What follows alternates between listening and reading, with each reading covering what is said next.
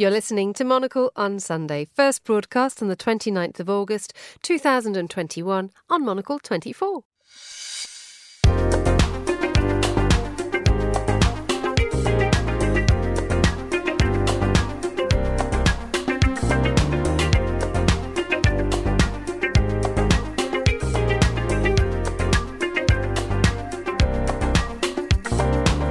And a very good morning to you. We're live in London and Zurich, and you're with Monocle on Sunday with me, Emma Nelson. Coming up on today's programme, my guests Florian Egli and Simon Brooke will be going through the weekend papers and picking out their highlights.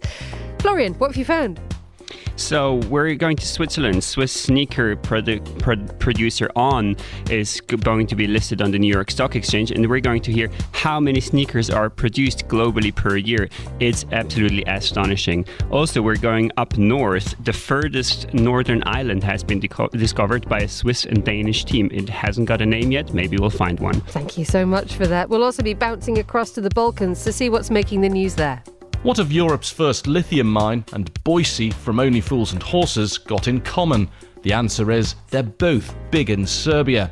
Find out more with Monocle's Man in the Balkans. That's me, Guy De Launey. We'll be hearing more from Guy a little later. Plus, Tessa Szyszkowitz, the UK correspondent for Profil magazine, tells us what's in the pages of her publication this weekend. It's the 29th of August 2021. We might even have a check in from our editorial director, Tyler Brûlé, too. So stay tuned for Monocle on Sunday. Live from Zurich, this is Monocle on Sunday with Emma Nelson. And a very good morning to you and welcome. I'm joined in the studio here in London by Simon Brooke, journalist and communications consultant. Good morning, Simon. Good morning, Emma. And in Zurich, Florian Egli, senior associate at the Fr- Swiss foreign policy think tank Foraus. He's standing by manning the fort at Dufourstrasse 90. Good morning, Florian. Good morning, Emma. I trust all is well. But first, before we start diving into what's happening in your world, let's go back to um, a lay-by just south of the uh, Swiss border with Italy to hear from our editorial director, Tyler Brûlé, who's en route back to Zurich, having had rather a, a marvellous weekend in, or not marvellous time in, um, in Italy, and going to medieval fairs. Is that right? Not quite, just just passing them. Uh, we had our own fair to, to get to, Emma. So I, I hightailed it over the Ofen Pass yesterday, and uh, yesterday evening uh, we hosted about hundred people at our little outpost um, in Merano in uh, in Südtirol. So uh, a very nice party had by all. It sounds absolutely wonderful. Although I am absolutely devastated that you didn't have a hog roast. Um, I don't know. You might have had a hog roast. Um, tell me, how is life in, in, in Italy at the moment? I mean, we are seeing just such joy and resurgence and, and bouncing back in a, in, a, in, a, in a country that's just clearly enjoying itself at the moment. Absolutely. Well, here, and you have to remember, I'm I'm in Südtirol, so of course Südtirol is is uh, something a little bit apart uh, from from Italy. Uh, of course, our listeners will know that it is an autonomous region. It is a, a German and Italian speaking. Uh, we shouldn't forget Ladino as well. Uh, region uh, of the country, and it, it is its own little enclave. It's its own special world. It has its own special rules as well. But you know, as you were saying, there is an incredible bounce back. And here's the amazing thing: speaking to hoteliers, and this is a region um, if its economy is not driven by apples and wine, then it's certainly driven by tourism. And I was talking to a couple of hoteliers over the last 24 hours, and they said they've had a record year. Here you're talking about family businesses, Emma. You know, people have had hotels in their, in their families for 100, 120 years, uh, and this has been the best summer in history. So it's just remarkable to hear. And of course, we know a lot of that is just driven by the fact that domestic tourism, whether people are coming from Austria or from Germany or from Italy or across the border from Switzerland, you know, they don't want to, to go far. They've maybe not been heading off uh, to the likes of, of Tanzania or Morocco, so they've been staying close by. And that means that all of those, probably the smaller periods, those two or three night gaps that you might have between weekends, those have also been filled up as well. What kind of people are coming? I mean, you mentioned the idea of local and domestic tourism, but have they seen any kind of shift in the in the kind of people who are coming? Well, I was talking to the the owners of the, the very nice Villa Arnica and the Reichhalter, and they've also got the the Schwarzschmied. I could highly recommend that uh, as maybe a little bit of an escape for the, uh, the, the the Nelson family clan. We can come back to that in a moment. But then they said also U.S. tourists, uh, some very very hardcore uh, monocle readers uh, who uh, were, were, were spotted. Um, head to toe. As someone said, they were so hardcore they even had the passport holders. Goodness me! Actually, I've got the passport as well, holder as well, but I, I suppose I should do. Um, very one, handy. One thing that I've always found that I found strange recently in the last couple of weeks. I mean, I I I, I escaped the borders and went to Spain a few weeks ago, and you had this really odd feeling that when you were wandering around in your swimming costume and your nice towel, then everybody was practically, you know, stripped down to their undies, but they were wearing masks as well. Now, Simon Brooke, you wanted you wanted to join in the fun here and ask Tyler about that. Well, I was just wondering, Tyler. Yeah, I mean, I've really noticed a, a falling off of masks here in London, quite literally as well as sort of metaphorically, if you like. And I just wondered, yeah, I mean, it sounds absolutely idyllic there. I wish I was there with you, but I just wondered, how's it going with sort of masks and social distancing and, and hand sanitizing and all that business? Are people doing it? It's a, it's a pretty mixed um, mixed platter, at least in this part of Italy um, as well. So there's a mask requirement in uh, in in restaurants and and in shops. Even then, I would say, Simon, it's it's pretty it's pretty lax. And I think the same thing, Lauren. You can probably say that you know the same from from a Swiss point of view as well.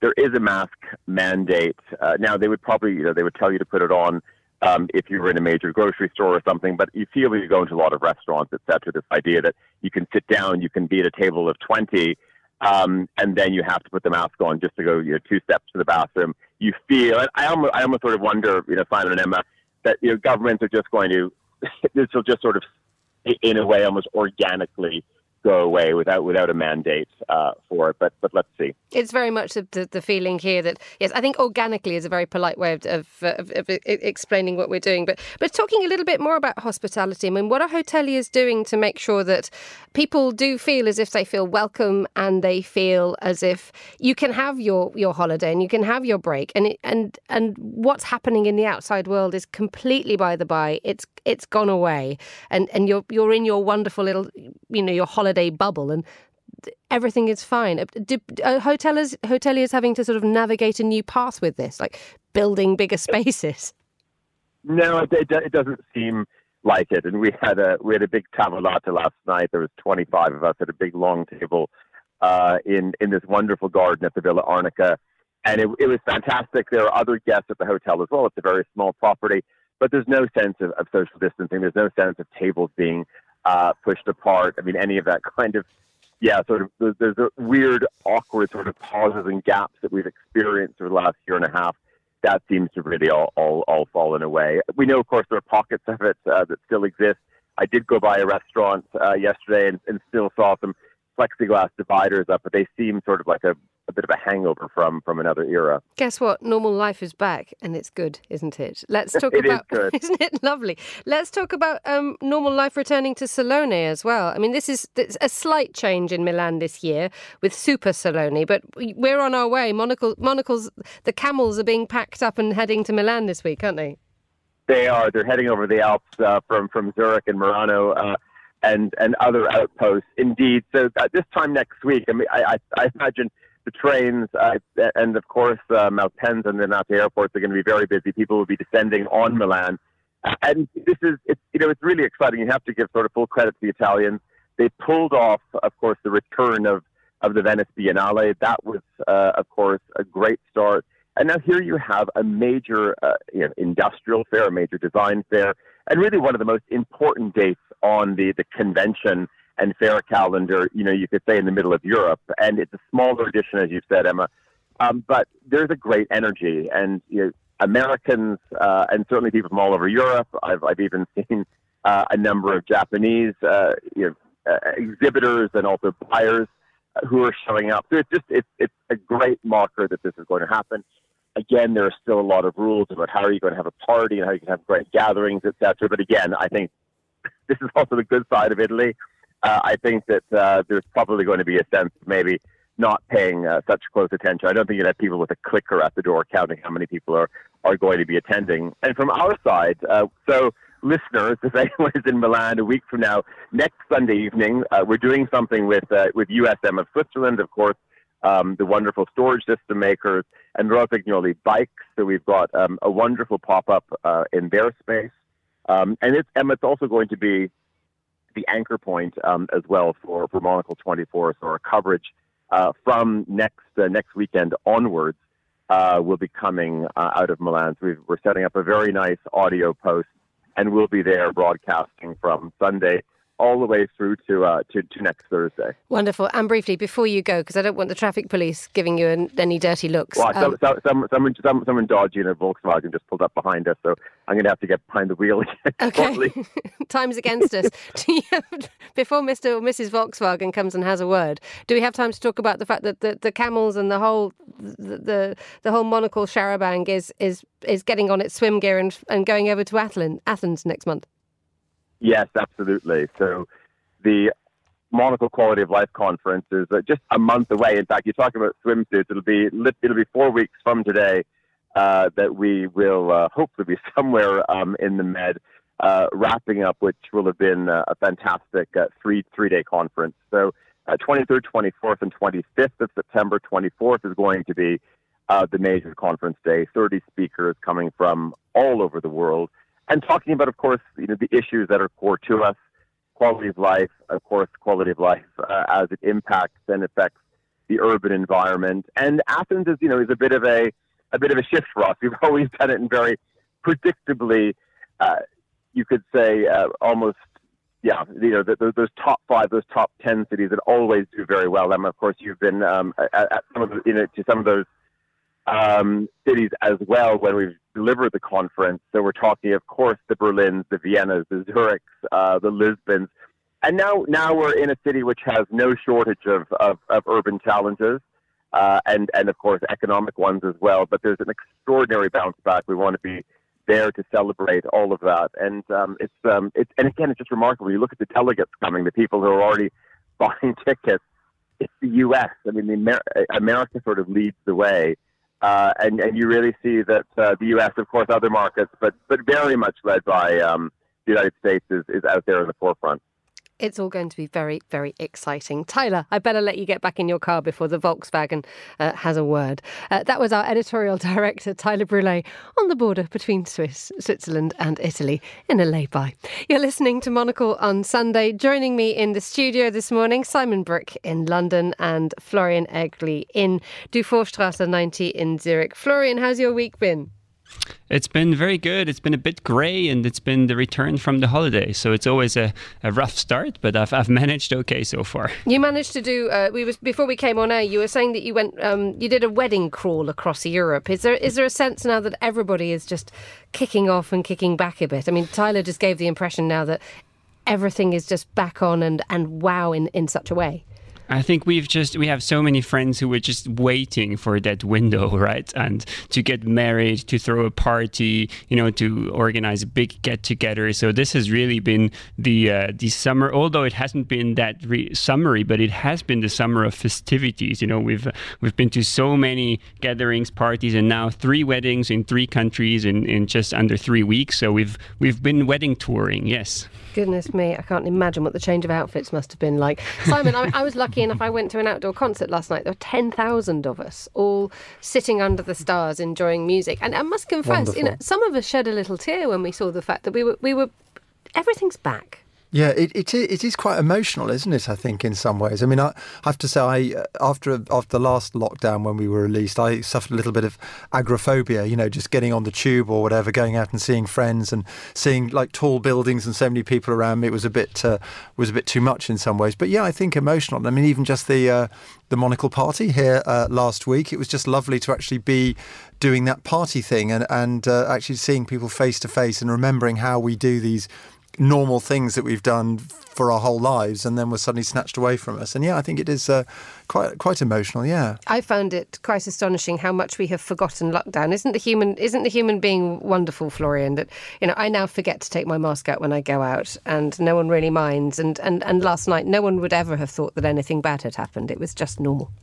I agree, and I mean that's great. And so I think I'm a bit torn, be- in, you know, between in, in this should we forget everything or not? I mean, um, in, in, on the one hand, I think in these social interactions, you know, I I really appreciate it, and I think it's absolutely great, and it brings so much life um, back to our society and and and you know emotional um, kind of well-being. So that that's absolutely great. Um, but then I think there are some you know some lessons to be drawn as a society from this whole thing, not just in terms of public health, you know, more broadly in terms of you know how we engage with the environment, you know, what we like what we consume, you know, how we move about, all of these things.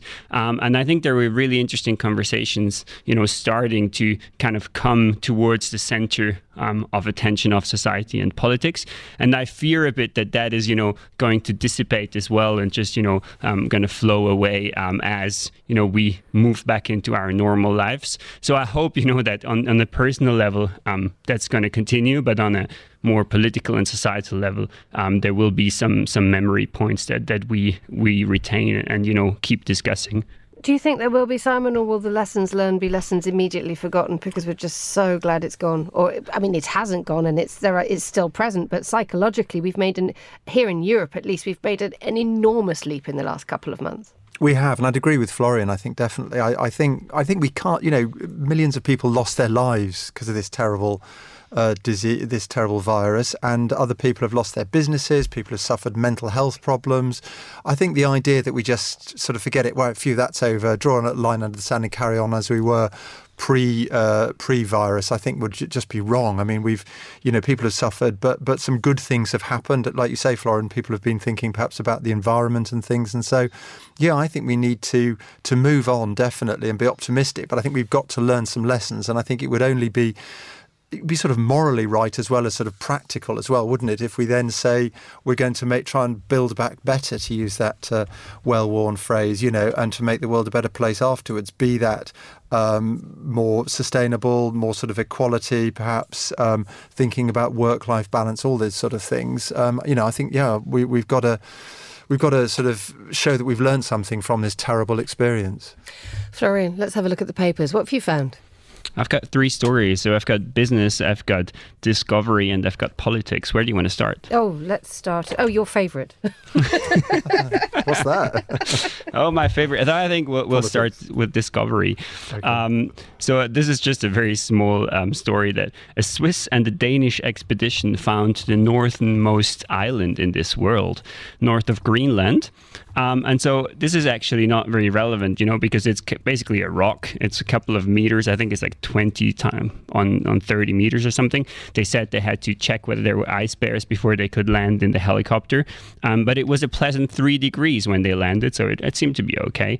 Um, but what I found interesting is two things. One is um, the geopolitical dimensions of this, because as we know, of course, the Arctic is kind of um, a place that will be more and more battled, um, you know, between Russia, Canada, and the U.S. Um, as you know it frees up, as the ice kind of melts and it becomes more accessible. Potentially, there are resources, and now, of course, Denmark claims this um, point, uh, this piece of land, and therefore also kind of the European Union will be involved and will be more involved in the Arctic. So I think there is quite some um, geopolitical dimensions.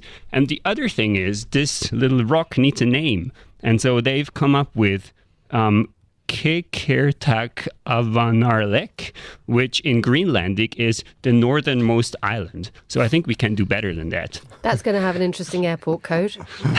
Absolutely. Yeah. There's a Indeed. lovely picture of it, I have to say, just looking at the. Uh, at the Guardian. What does it look like, it looks, Simon? Describe it to us. You haven't quite all, booked our it's trip all out white there. and white and icy and covered in, uh, you know, surrounded by uh, uh, by um, icebergs, isn't it? I mean, I'm presumably one of the reasons why they found this, unfortunately, is because of melting icebergs, is it? But um, it's just amazing to think there are still bits of the world we didn't know existed. It is wonderful. And, but, but what is slightly disheartening, Florian, is this crazy d- diplomatic geopolitical land grab that now occurs. And that's my rock. It's, it's just an astonishing way of, of, of thinking about something that I would sometimes just like to think, wouldn't it be just nice to leave it well alone and let it carry on doing what it was doing before? Yeah, it would be, right? And just, you know, kind of take it out of all these, these geopolitical struggles for resources and, and whatnot. So, um, but I think I'm afraid it's not going to happen, even though it's a, it's a, it's a tiny rock, you know, the picture shows it. so do we know what plans are for the, for the unpron- unpronounceable uh, uh, island? Well, it is clearly pronounceable, but I think it takes a bit of a run up. Sure, sure. yeah, and I haven't got, I haven't got it written in front of me. I, I, didn't you copy it? No, I'm I'm hundred percent sure I completely mispronounced it as well.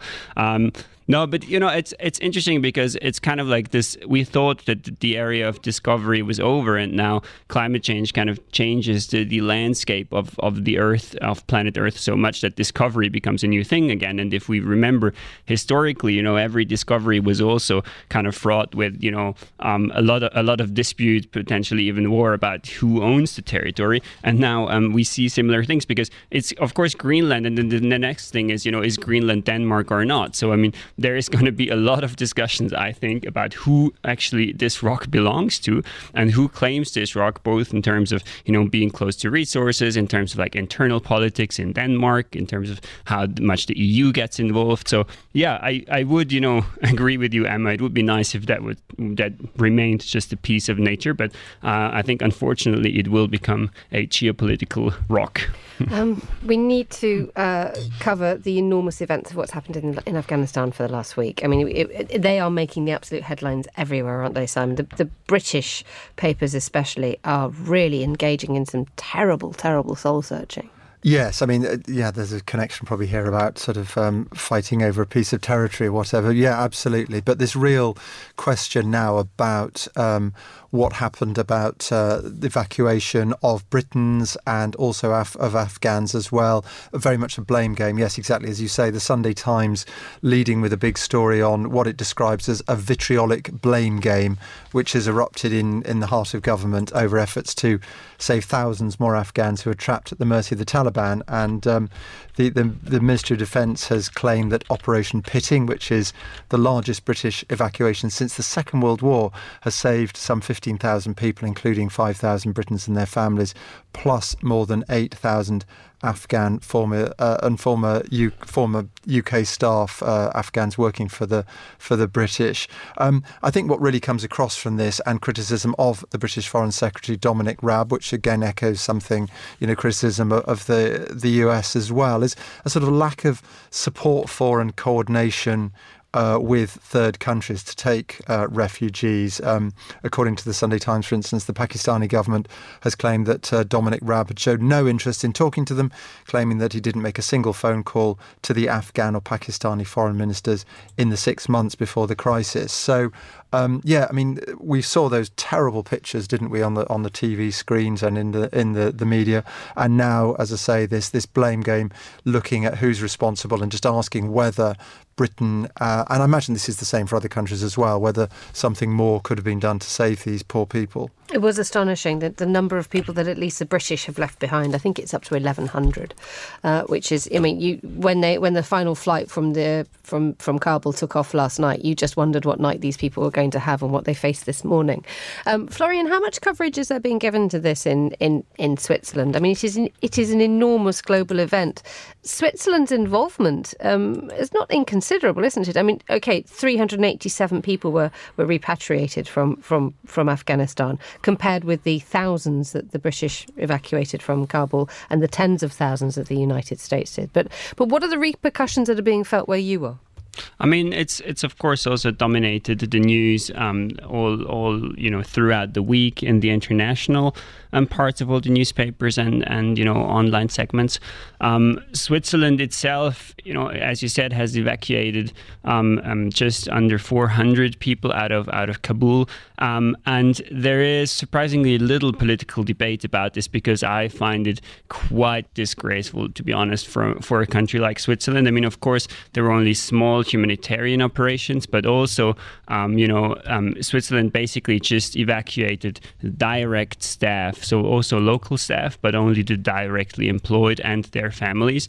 And of course, we know, you know, there were hundreds of people, you know, who were working very closely with them, who were contractors, um, who were per, like perhaps part-time, not consistently, organizations that were closely affiliated with, you know, the humanitarian mission that Switzerland was um, conducting in Afghanistan, and all of those they were um, left out. So I think you know there is much more. Um, political, I think, debate to be had about this, and I um, would personally have hoped that Switzerland would, you know, live up to its humanitarian tradition um, a bit more, and you know, um, be more inclusive in a sense, or at least try to, you know, get as many as possible out. And then on the other hand, you know, it has to be um, admitted that it is extremely difficult for a country like Switzerland without any military presence in Afghanistan to actually do this. So we've had, you know, some, I think, a dozen of soldiers, um, you know, flown to Kabul, and even for them to get to Kabul, it was a nightmare because you know there was no Swiss plane flying there, so they had to, you know, land in I think it was Uzbekistan,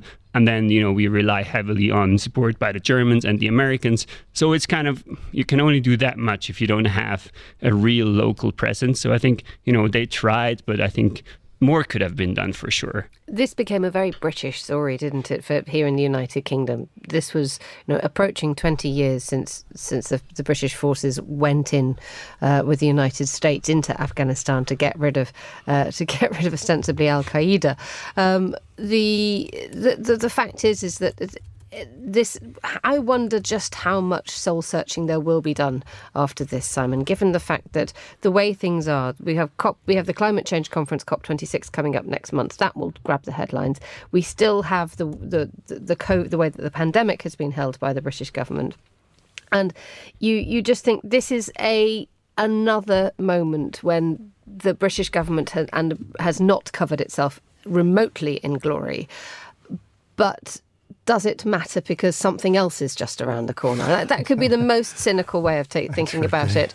But you know, this thing that things will pass and Afghanistan will be forgotten. I mean, let's be honest. Until about a year ago, Afghanistan was not in the headlines anymore. It had gone away, um, despite the fact that you know it was not without its problems and thousands of refugees were fleeing. I think there are a million Afghan refugees in Pakistan alone at the moment, and this is before the Taliban came back. Yeah, this is. Um, I think it's one of those interesting issues, isn't it? That to what extent does this play with ordinary voters who might be concerned with what they call pocketbook issues, you know, which it sounds awfully cynical, but I think there's a there's a bigger problem here for the for the UK more than many other countries, and that is partly to do to, with the special relationship. You know, we're very closely associated with the US. We're obviously very close, closely associated militarily and diplomatically with Afghanistan, you know, uh, which we invaded, of course, in the 19th century. There's also uh, connections and parallels with Britain backing George Bush back at the you know in, 2003 to with the invasion of Iraq. So um, obviously, like Florian says, you know every country uh, has to think about its uh, its humanitarian obligations. But I think for the UK, there's far more politics um, going on here, and um, the fact that uh, this government the Dominic Raab, the foreign secretary, you know, was was on holiday, and people said he should have been back and dealing with this. And so, to some extent, this has turned into a sort of a particularly difficult issue, not just for Britain, for, but for for this government. Um, there's an interesting piece in the Sunday Times uh, here by uh, Stephen Bush, who is a political editor of the left-leaning New Statesman, but he's writing in the Sunday Times, suggesting that um, that the UK could form some kind of, or find find itself almost pushed into some kind of military alliance with France, um, and the you know the the the, the sort of uh, the, the special relationship with the US notwithstanding, there could be some connection here with the two countries um, forming some kind of uh, not a formal EU, but a sort of more sort of pro- pragmatic um, military alliance to to uh, defensive alliance. So that uh, that will stick in the guts of of many uh, uh, uh Tory MPs, I'm sure. But it'd be interesting to see if how that develops. Florian, what are your thoughts on that? The, the, the fact that remains that the, the British and the French have not been getting along well for quite a while now. I think we can say quite safely. um, and the fact is that they may be they may be forced to work together with this one. I mean, mili- military, um, you know, the military are generally quite good at working with each other in, in international situations, um, but this this isn't going to sit neatly, is it? Yeah, I think it's interesting if you look at, you know, of course, in the context of, of Brexit and um, in the context um, that, that, we all know and what Simon mentioned, you know, that this special relationship to the US is probably, I would assume, you know, it's it's going to weaken over time. You know, it's it's it's not going to be the US main foreign policy priority, and actually quite far from from its main priority. So um, then the question is, you know, who do you um, enter into alliances with for the UK. And kind of the same thing is, is valid for France because France finds itself in the European Union. And it is literally, um, I would say, the only country in the European Union with significant um, military cap- capabilities, especially, you know, um, abroad, um, you know, beyond kind of only defense and is able to, you know, lead operations um, and and not just you know contribute as for example the German the German forces do. So it's kind of those two. If they want to maintain their their military strength, they both have to look somewhere for allies, and you know they might find that you know across. Um, across this little little dip of ocean, there might be um, the most suitable partner. So I don't know how this will play out and whether you know there will be some sort of more formal um, cooperation in the future. But I think they're kind of um, they will be drawn towards each other whether they want or not in the in the coming years. Florian Egli and Simon Brooke, stay with us. Uh, you with Monocle on Sunday. We'll be back in a moment with a look at what's happening in Profil magazine in Austria.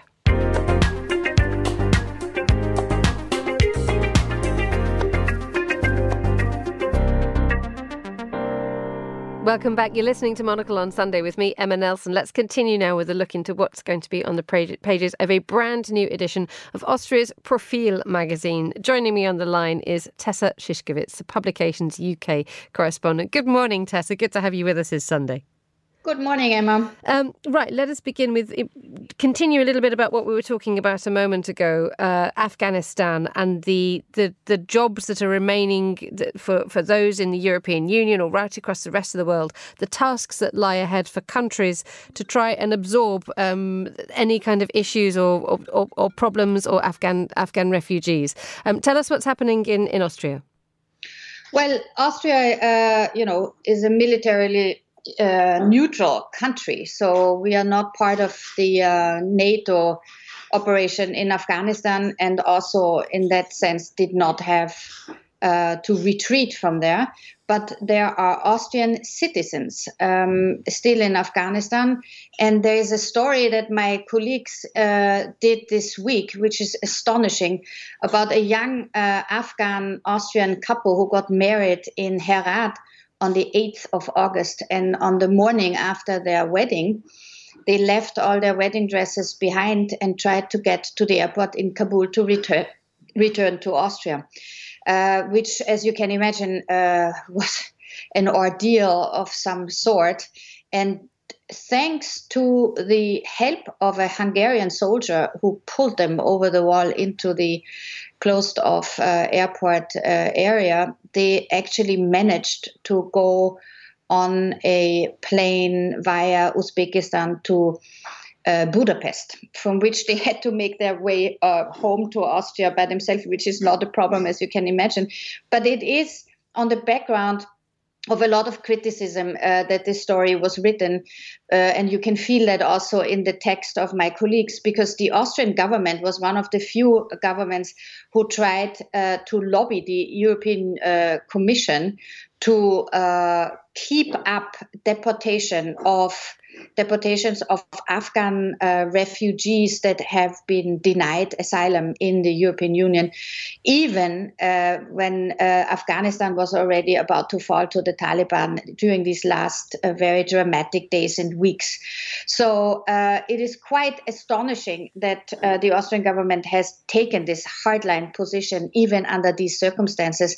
And stories like this in Profil this week show that it is really up to very, very brave civilians and some help, like this Hungarian soldier, helping them to get out of Afghanistan to prevent further further uh, tragedies. What's been the reaction to such a, a hardline approach?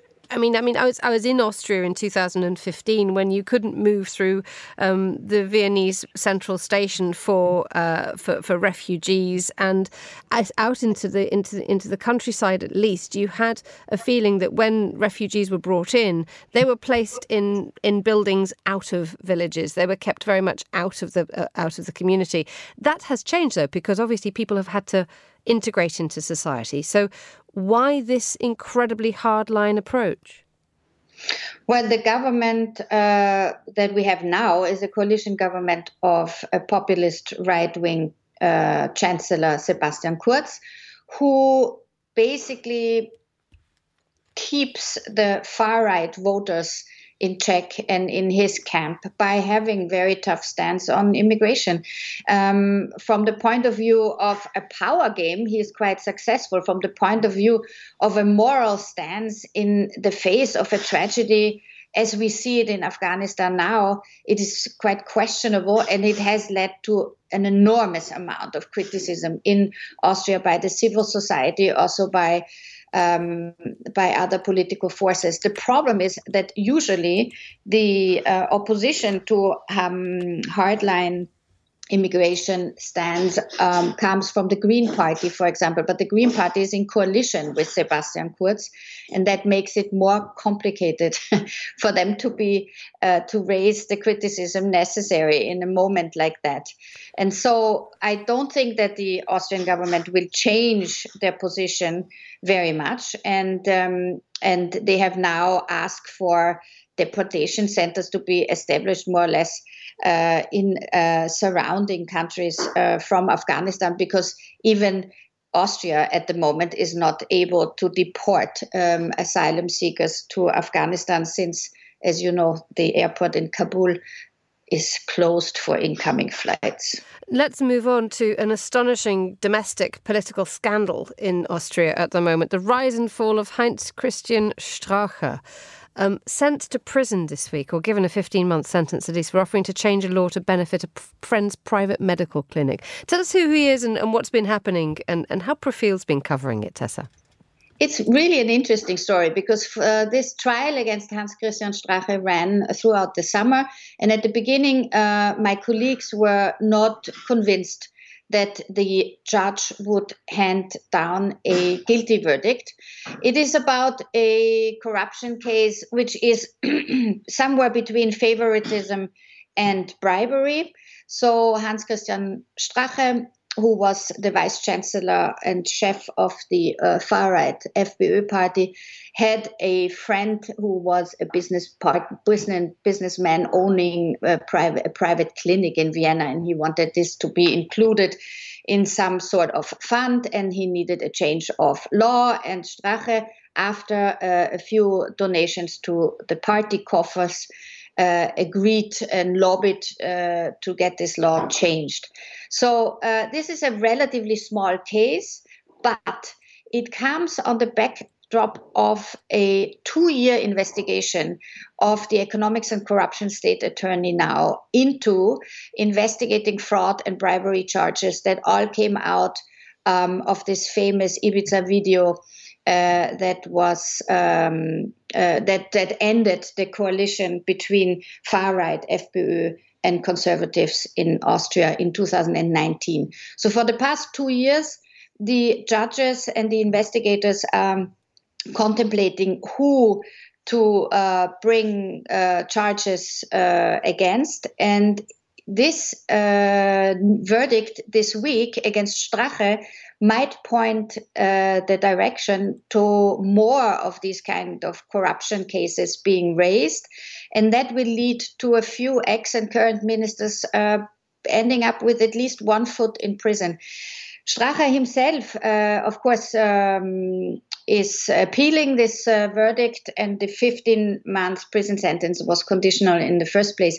But it can really change the attitude in Austria in the long run that favoritism is considered to be a minor crime and has nothing to do with corruption. In fact, it might open the, the, the way to taking it a bit more serious and understanding how much favoritism is corruption and might really uh, it might be time to change it and become a bit more serious about it. Um, let's move on, and it's it is connected, isn't it, to your, to your front page um, this weekend, um, talking about people's inability to say sorry.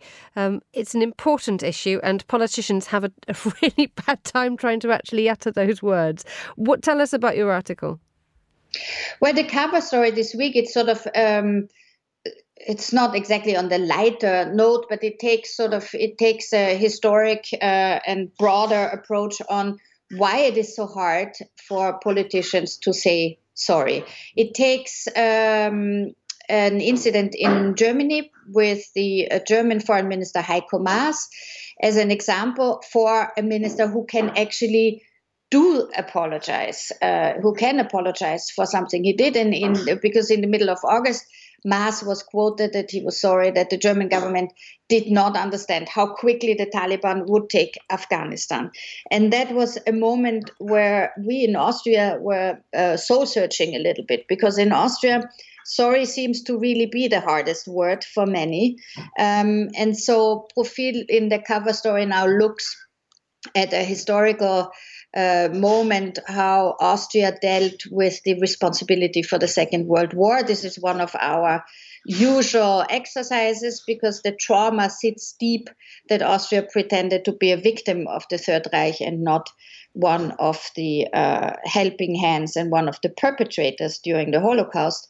And uh, and it uh, explains also with an interview with the former Chancellor Franz Vranitzky, who was the first one in 1991, so almost a half a century after the end of the Second World War, how he took responsibility for uh, uh Austria being part of the of the uh, uh, machine of the Third Reich. So he is also in this interview, Vranitzky is explaining that uh, an apology is very difficult for people one if you don't have the the right consciousness for it. So in Austria, the war was one of these uh, very difficult uh, moments to come to terms with. Um, till today, of course, the, in Austria, uh, to say sorry for mistakes is not a very uh, common feature in contemporary politics. Uh, for example, the Interior Minister Karl Nehammer is being criticized in this article because uh, in this big terrorist attack that w- happened recently in Vienna a year ago, uh, in the center of Vienna, uh, the uh, officials in the Interior Ministry actually did really not enough to prevent this attack and to to observe and super so to the, surveillance of the uh, possible terror, terrorist attackers was not done properly. But he, till today, has not uh, apologized, and the and the families of the victims are still waiting for an apology. Tessa Szyszkowitz, thank you so much for joining us on the line on Monocle 24. You're listening to Monocle on Sunday. Um, let's bring you back in, Simon. I mean, listen, you are a political commentator. You have advised and done comms for, for politicians. Why can't people say sorry? Because the public won't let them, perhaps they would argue. Anyway, sorry, that's not my personal view. But yeah, no, I, I agree. I, I think absolutely if a politician just put their hands up and went, sorry, we made a mistake, I think it would be hugely refreshing. And um, I think even though their political opponents would jump all over them and we in the media would have a field day, I think a lot of voters, a lot of, to use that awful word, ordinary people, would just think, all right, fair enough. That is really different and honest. And I like that. And I always think from my personal life that if you apologize for something, it's not a sign of weakness, is it? It's actually a sign of strength, isn't it? Because it's sort of confidence. Put your hand up. We made a mistake um, you know, and, we're going to do better from now on. So yeah, I, I think uh, I think if any politician had the courage to do it, they'd probably do very well. Thank you very much indeed, Simon. You're listening to Monocle on Sunday. The time here in London is 9:47. Let's head to Ljubljana though now to join to uh, where we can be joined by our Balkans correspondent Guy de Launey. Good morning, Guy. Good morning, Emma, and good morning, everybody. It's wonderful to have you with us. Um, so, tell us what's happening where you are. Well, first of all, let's look at Serbia, where um, we're fond of referendums in this region. And Serbia's President Aleksandar Vucic has been speaking out this weekend, promising a referendum on wait for it, a lithium mine uh, in Serbia. Um, this is referendum worthy because it's being attra- it's attracting some controversy in Serbia over possible environmental damage, but also very interesting on a sort of European wide level because it'd be the first large scale uh, lithium mine uh, in the continent of Europe. And Rio Tinto, the mining giant, wants to stick um, considerable billions of dollars into the project. Uh, so it would be quite a big thing all round in terms of transition towards zero uh, emission energy. What are the chances of people turning around and saying, no, thank you, we don't want this mine? Yeah, I, I, think somehow uh, the, the, old adage with Serbia, uh, well, the old adage about referendums, I think particularly applies to Serbia. Never hold a referendum unless you're sure that you're going to win it. So, being that Alexander Vucic tends to, as his critics put it, uh, have a very strong level of control over every aspect of life in Serbia, I can't really see him agreeing to hold a referendum unless he's going to get the result that he wants. And if he's decided that he wants a referendum on the Rio Tinto investment in in a lithium mine in the Jadar Valley, he's going to be pretty sure that that's going to go through. Whatever method um, one would uh, see that support being drummed up, uh, we'll, we'll, have to see. It's interesting to think that actually a, a, country would offer to hold a referendum on, on, on the introduction of a mine. This is clearly an enormous national deal. Yes, it, it is, because, you know, Serbia's been through a rough time in, in the past 30 years or so. And to find itself now potentially at the forefront of one of the great movements globally, which is this transition to zero emissions um, energy um, and electric mobility.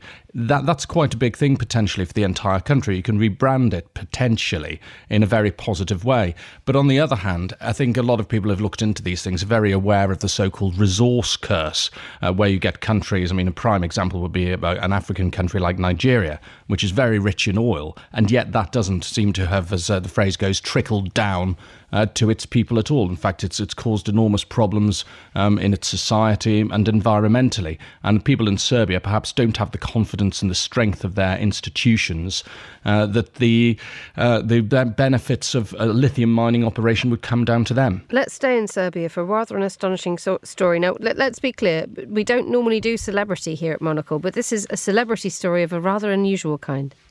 It's hugely unusual. Um, listeners who, uh, who, who would occasionally watch Only Fools and Horses, the, the venerable British sitcom, will be aware of the the spiffy character Boycie. Um, well, he's played by an actor called John Challis, and he's applying for Serbian citizenship. And the reason he's doing this is he's discovered exactly how popular Only Fools and Horses is in Serbia. Um, he went there, was received like a, a, a, visiting royal, and and now he's applied for citizenship of the country because he's decided that he loves it so much. And and he's not actually making this up. In in my years of living in Serbia, which was, was five years between 2012 and 2017, it was obvious that Only Fools and Horses is the best loved TV program in Serbia. They're absolutely fanatical about it. Bars are named after it, restaurants are named after it, and, and people, once they learn that you're British, will, will start saying lovely jubbly to you on, on, on, on you know, any particular uh, excuse they can find. So it's, it's a massive cultural thing. And uh, to have one of the actors from Only Fools and Horses applying for citizenship of Serbia, believe me, is going to be huge news in Serbia. Why is it so popular? Well, people say, and, and I can see this, that there's there's a certain um, affinity between the, the main characters, the Trotter brothers, who are constantly wheeling and dealing and trying to find their way to a better life, and how things are in Serbia, particularly in the area of New Belgrade, which has lots of these concrete blocks, similar to the, the topography of Peckham as depicted in Only Fools of Horses. And the idea of these people are trying to get out of these concrete, concrete blocks and, and, and into the promised land. And uh, they really feel for the, the Trotter brothers and how they're trying to do it and see that their own struggles mirrored in that. At least that's a, they, might, they might just think it's a good laugh, though, Emma. I was about to say that's an incredibly deep answer to why do people find, find a, a, a rather old sitcom so great. um, but it's on all the time. I mean, any channel you'll you'll find a, an, an episode of Only Fools and Horses playing at any given point. It's it's still current. Goodness me. Guy De Launey, thank you so much for joining us on Monocle 24. You're listening to Monocle on Sunday with me, Emma Nelson. Joining me on the line from Dufourstrasse 90s, Florian Egli, regular voice on this programme, and also Simon Brooke here in London. Florian, welcome back. Are you a fan of Only Fools and Horses? I'm going to hand, put my hands up and say it's a flat no from me.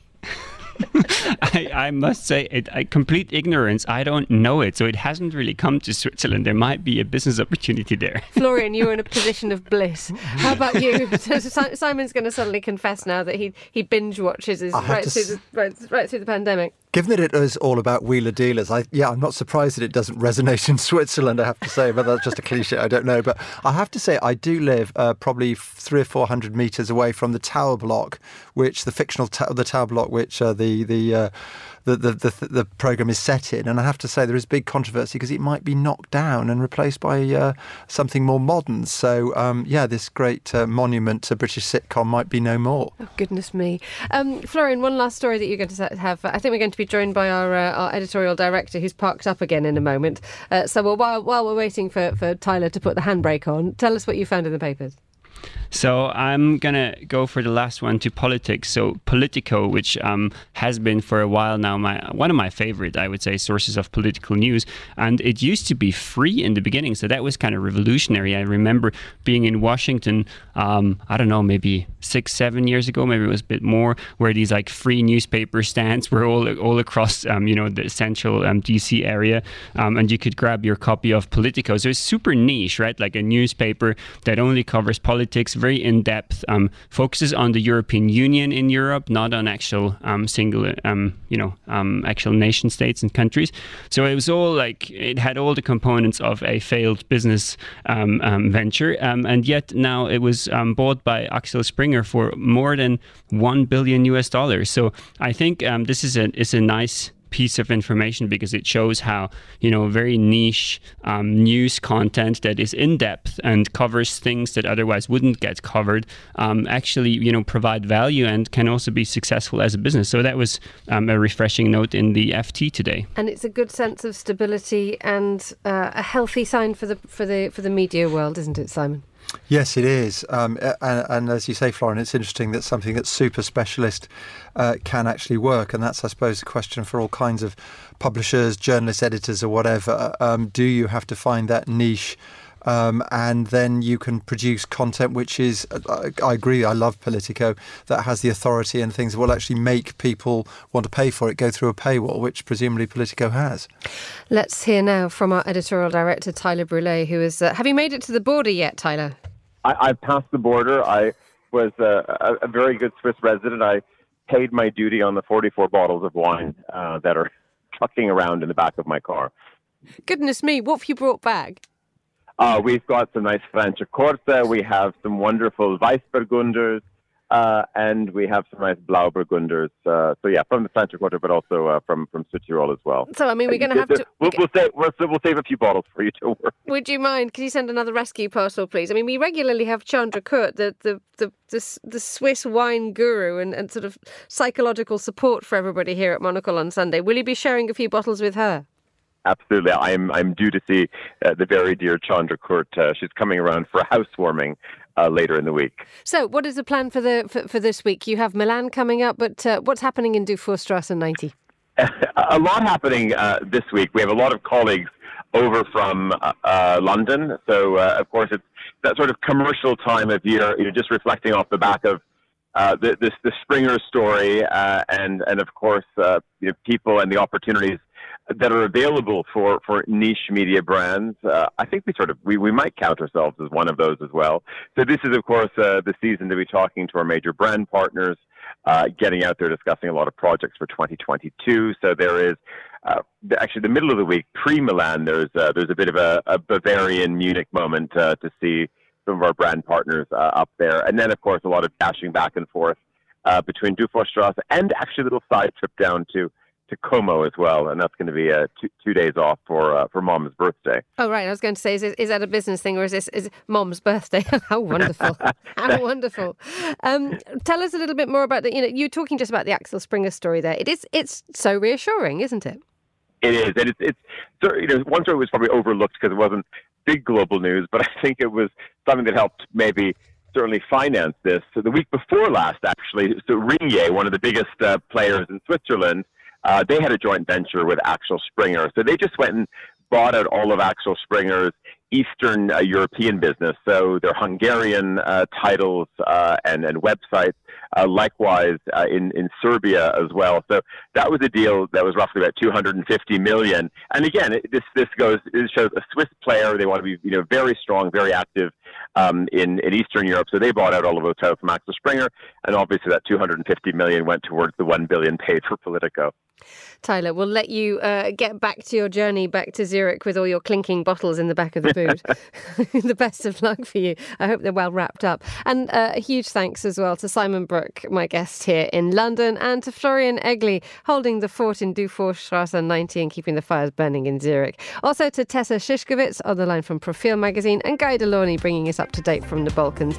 And the programme was produced by Marcus Hippi. Our studio manager in Zurich was Desiree Bantley and Nora Hole. No, Christy Evans was looking after the sound today. Apologies, Christy. I'm Emma Nelson. Monocle on Sunday is back at the same time next week.